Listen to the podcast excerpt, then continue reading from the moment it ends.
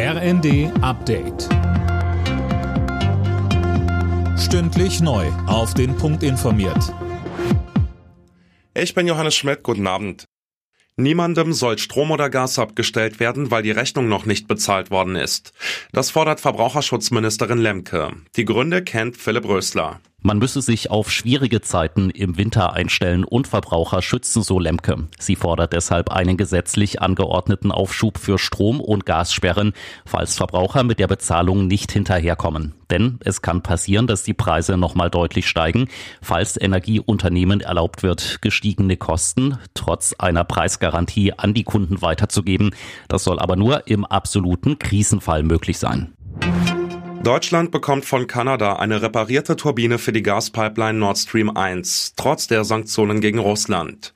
Unterdessen fließt ab dem Wochenstart wegen Wartungsarbeiten für etwa zehn Tage kein Gas mehr durch die Pipeline. Ob Russlands Präsident Putin danach den Gashahn wieder aufdreht, daran gibt es inzwischen Zweifel. SPD-Chef Klingbeil sagte bei Welt. Wir sehen jetzt, dass er auch bei uns zurückschlägt. Er nimmt uns übel, dass wir solidarisch an der Seite der Ukraine stehen. Insofern müssen wir mit allem rechnen und wir müssen uns auf das Schlimmste vorbereiten.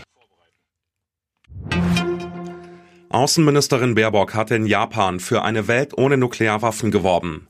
Der US-Atombombenabwurf auf Nagasaki im Jahr 1945 sei ein Mahnmal dafür, sagte sie bei einem Besuch in der Stadt. Auch wenn wir davon sehr weit entfernt sind und gerade in jüngster Zeit die Atomwaffen in der Welt eher zu als abgenommen haben, ist es für uns als deutsche Bundesregierung wichtig, uns für unseren Einsatz für Frieden und eine Welt ohne Atomwaffen weiterhin stark zu machen.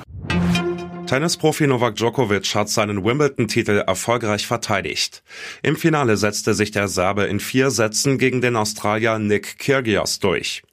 Es ist bereits Djokovics siebter Wimbledon-Titel und der 21. Grand Slam-Erfolg. Alle Nachrichten auf rnd.de